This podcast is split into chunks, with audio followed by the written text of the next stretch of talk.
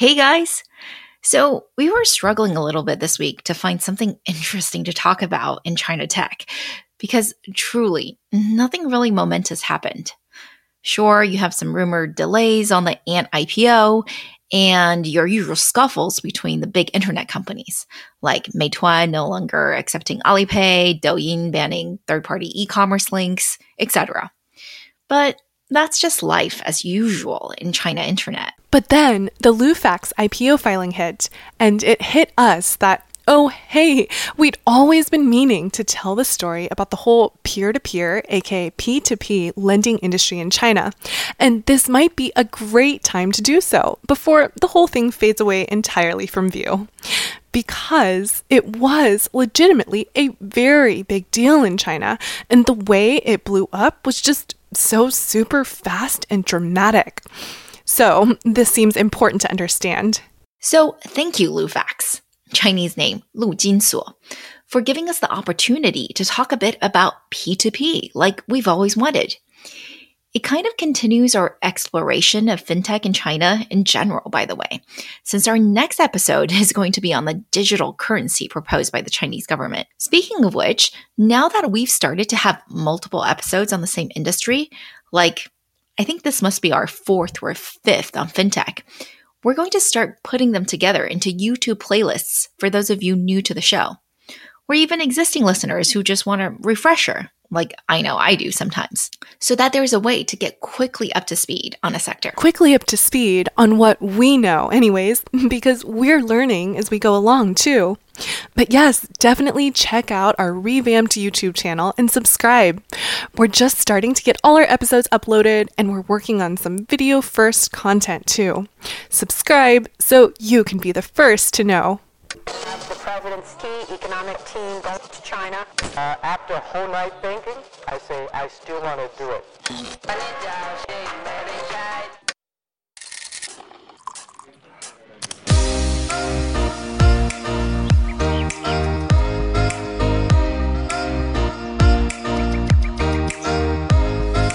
Hi everyone, we are Tech Buzz China by Pandaily, powered by the Sinica Podcast Network by SupChina. We're a bi weekly podcast focused on giving you a peek into what's buzzing within the tech community in China. We uncover and contextualize unique insights, perspectives, and takeaways on headline tech news that don't always make it into English language coverage. So you can be smarter about the world of China tech. Tech Buzz China is a part of pandaily.com an English language site that tells you everything about China's innovation. I am one of your two co hosts, Ying Lu. And I'm your other co host, Rui Ma. We are a part of the Sinica Podcast Network, created by SupChina. In addition to TechBuzz, you can also find Sinica, which covers current affairs. And we are also proud to be partnered with Financial Times' Tech Scroll Asia, which is a newsletter on Asia tech news from one of the best publications in the business. Sign up today. And as always, we are still looking for more reviews on Apple Podcasts. Send either of us a screenshot of your review, and we will gift you a free three month subscription to our Extra Buzz newsletter. You can send me an email at ying at techbuzzchina.com. Several of you have already claimed this, and we love it when you do. Thanks so much.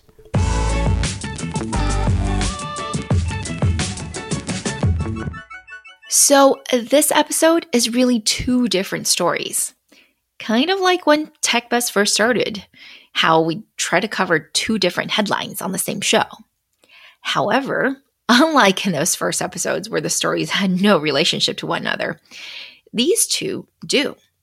Peer to peer or P2P lending is actually a big part of Lufax's early history, and it's actually the main story we want to tell today. So it only makes sense to begin there. Right. So let's talk about P2P lending, or let's just refer to it as P2P, since that's how everyone talks about it. In the US, we can probably use the founding of Prosper in 2005 or Lending Club in 2006 as the sector's birth date. As for China, not far behind. Most people would point to the founding of PP Dai, or Pai Pai Dai as it's known in Chinese, in 2007 as when P2P was introduced to the country. For the first five years or so, it grows pretty quickly. But because it's growing from such a small base, only about $30 million in 2009, it only gets to about 940 million by the end of 2012. A mere drop in the bucket when it comes to total demand for loans, of course, but actually already exceeding the US market at the time, which was about 8% smaller. But then, 2012 and onwards, though, the industry in China really starts to explode. A lot of this is due to soaring smartphone penetration, of course, and consumers' growing familiarity with internet finance. In 2013, outstanding loan volume went up to $4.3 billion, which is nothing to sneeze at. But just two years later, that amount had gone up to $71 billion. Now, we're talking real money, and China is also leaving the US in the dust, even though no one is making a serious dent in the multi trillion dollar consumer credit business in either country. No, but excitement was at an all time high. I don't know if you guys remember this, but Lending Club was the biggest tech IPO of 2014. The next year, it soared to a $15 billion market cap, and it was originating like $8 billion in loans that year. And basically, a ton of P2P lending companies got funded, became unicorns, had record breaking quarters. And that was just in the US. It was crazier in China. I was doing early stage investments then, and I was getting pitched P2P platforms left and right. Luckily for me, it looks like most of them failed because I did not invest in them. Yup, they did. 2015 might have been the height of the craze because there were over 3,500 P2P lending platforms in China at that time. Other estimates put the number even higher at closer to 6,000. Anyway, by the following year, about a third would fail, and by 2018, only a little over 500 companies would still exist. As of today, it's said that less than three dozen are still around. Almost all of the large players have exited the P2P business, including PP Dai, the 13 year old company that we said started it all, and also Lufax, the company that just filed for IPO. Yeah, as far as China goes, P2P is dead. Anyways, no one trusts P2P anymore in China because it lost people so much money, including many of my friends. But what happened exactly? Why were there so many implosions? Were they all scams or just poorly run? The answer, as it often is, is all of the above. But let's talk about the scams first. First, the largest P2P platform in China, Yizubao, turned out to be a Ponzi scheme. The management fabricated projects, asked the secretaries to dress only in luxury brands like Hermes and Chanel to appear successful, and siphoned $9 billion from unwitting victims. They're all in jail now, but the poor investors only got 35% of their money back. And they aren't the only one, just the biggest and one of the first to fail.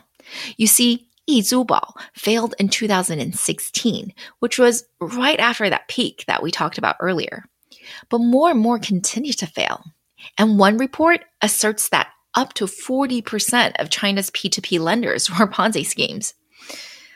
I personally couldn't access the underlying government document that supposedly made this estimate, so I'm not sure what to believe. But it's definitely more than just a handful of platforms. In fact, if you Google P2P and the words Ponzi scheme together, you'll get lots of results asking Are P2P platforms Ponzi schemes? Quick aside here lots of people lost lots of money on these platforms, sometimes most or all of their life savings. And there are stories of ordinary citizens committing suicide after they discovered their investments just went poof. It's super sad.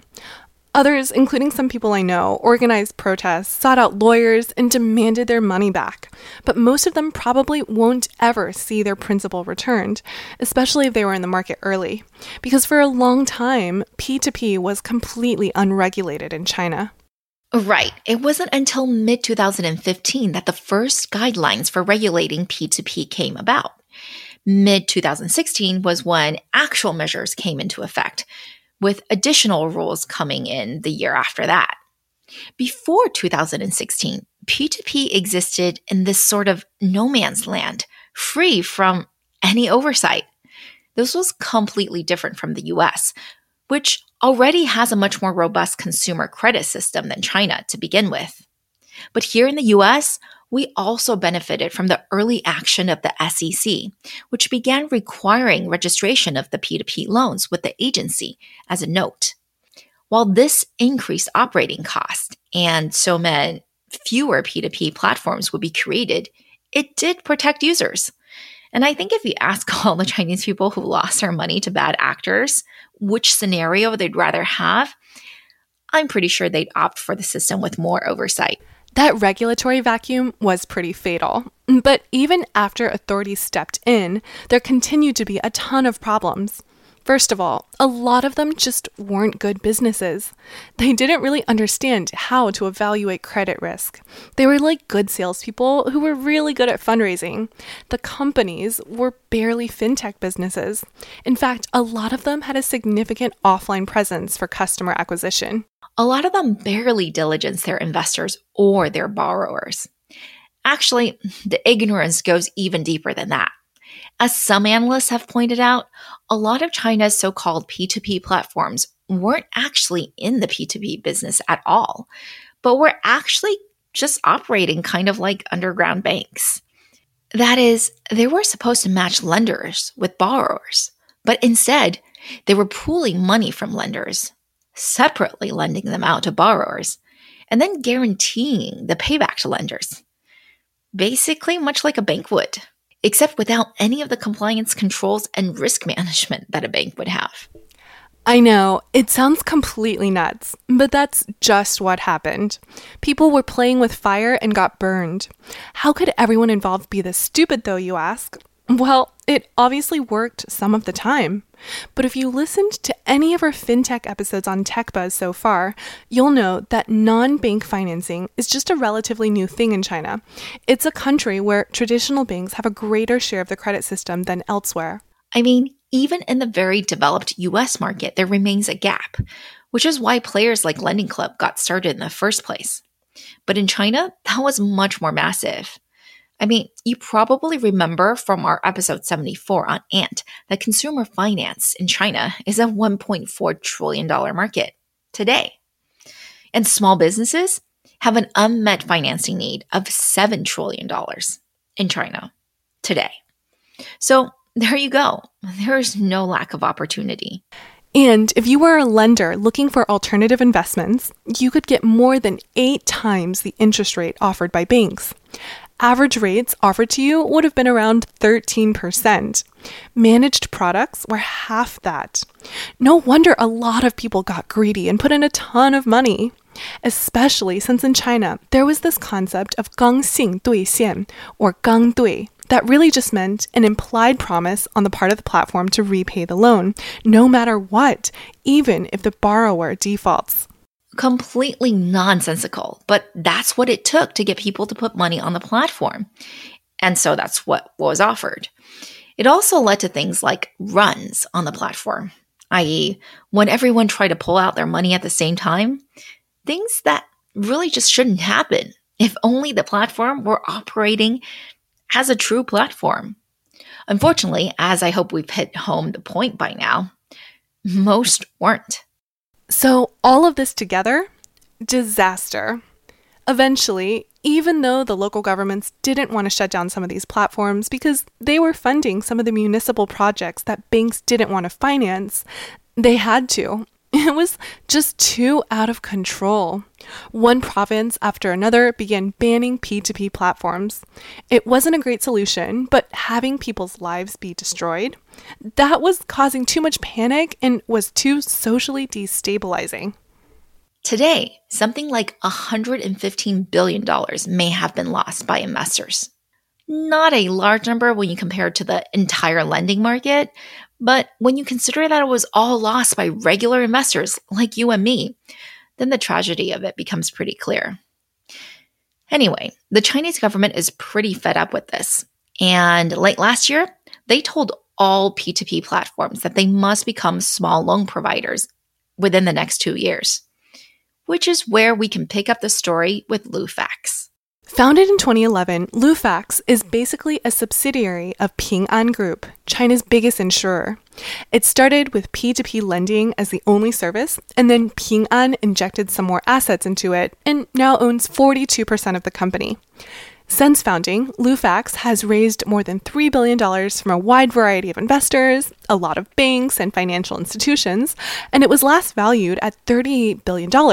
Although apparently Ping An has been carrying it at a lower value on its books. So we'll see how much it goes out at. Anyway, since we just spent the last 15 minutes talking about how P2P didn't work out so well for China and how it's been effectively banned, then you can probably guess Lufax's current business model. Yes, it still has some legacy business from the past, but Lufax has been eagerly replacing its P2P transactions with other asset management products, such as bank products, mutual funds, and the like. And it says it's been successful converting those existing investors to these new products. As for the loan business, it still exists. In fact, in the first six months of this year, service fees from facilitating these transactions amounted to 2.9 billion US dollars, or about, wait, is this right? Substantially all of its technology platform based income. Only about $100 million came from its wealth management business. That's like a ratio of 30 to 1 in terms of size. That's correct. That's because this business, aka retail credit facilitation business, was actually acquired by Lufax in 2016, right when all those P2P companies started failing and new regulations came in. Actually, it wasn't really so much a real acquisition and more just another Ping An business called Puhui that got merged in. The details are pretty complicated and uninteresting, so we're not going to go over it here. But as of now, the source of capital for all these loans are institutions. That is, banks and trust plans. And that's how Lufax is making most of its money by facilitating these loans. In fact, that small amount of wealth management income is not even as much as in years past, which the company attributes this year to the coronavirus and basically challenging conditions. Its total revenues, though, is still slightly up from last year. Yeah, it's still really profitable. $1 billion in net income just in the first half, almost 30% margins which Lufax explains by insisting that it's really different from all those fintech companies. You know, Ant Group, JD Digits, etc. Those guys have a tech DNA and are new to finance. Thus, they tend to focus on consumers and use things like social behavioral data, which only give you the confidence for those smaller sized, shorter termed loans. Lufax? We can do better. We've got the finance DNA. We can do those more advanced products.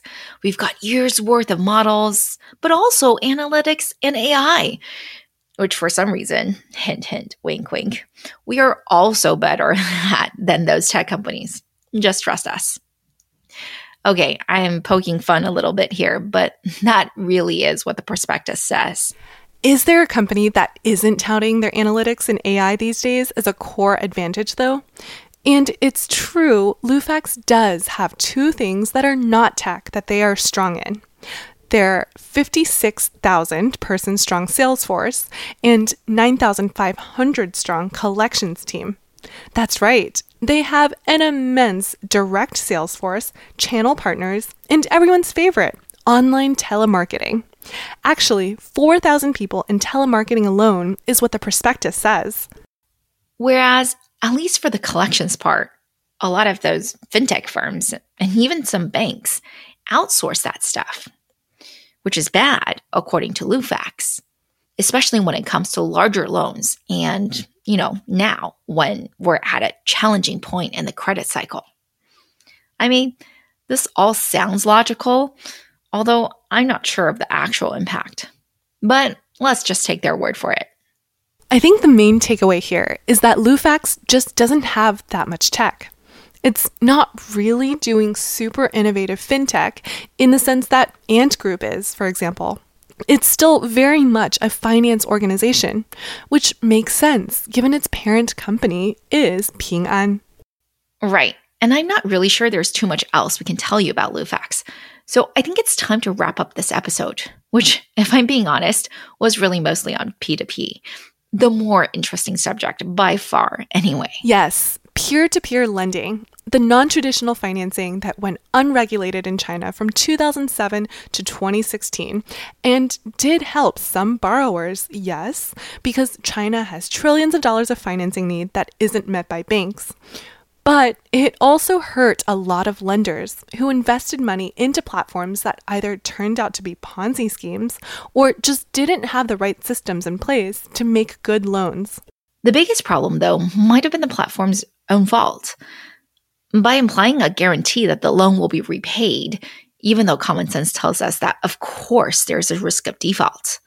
But the combination of greed and the fact that there aren't many investment products at the time resulted in a sharp rise of P2P platforms, so that by 2015, China was easily the largest P2P market in the world and had thousands of P2P companies. All the irrational exuberance, though, was exactly that irrational.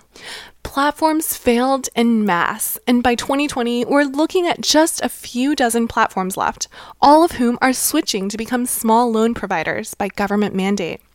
Of those that have survived, Lufax is one of the biggest and began its life as a P2P subsidiary of Ping An, China's largest insurance group. Founded in 2011, it's actually tried to go IPO several times, with the first round of rumors as early as 2015. But continued uncertainty and regulatory upheaval in the sector, as well as a major reorganization, have delayed it to this year. One surprising thing, though, is that it's decided to go IPO on the NYSE instead of the Hong Kong Stock Exchange, as has been rumored in years past. And as has been increasingly popular with Chinese companies this year due to all the geopolitical tensions. One source is saying that this is because existing investors include a number of foreign firms who are more comfortable with New York. That seems like a weak reason, but who knows? The company isn't afraid to be a bit unconventional. For one, it's one of the few Chinese companies to have an American leader. Gregory Gibb, the current CEO and chairman, was at McKinsey for nearly two decades before joining Lufax. Anyway, Lufax has mostly benefited from its association with Ping An, a trusted company in China. But it does have its work cut out for it. As a distributor of wealth management products, it's been in the news more than a few times in the past three years for selling funds that lost clients money and were basically scams, leading to physical protests and lots of bad press. Yeah, Chinese users are still not used to losing their principal, especially if a company like Ping An is attached to the product, even super indirectly. So, what do you think, guys? Do you ever invest in P2P? It was just one of those things that had such a quick boom and bust. I mean, one of the companies that started it all, Lending Club, just announced that it would stop its peer to peer retail solutions by the end of this year. It will now become just a bank. The rest of the US market still exists, though, even though it's not growing very fast. What do you guys think? Will P2P ever make a return to China? Or is its exit complete? And did Lufax make the right decision to list in the US? Or should I have gone to Hong Kong? What are your thoughts? Let us know.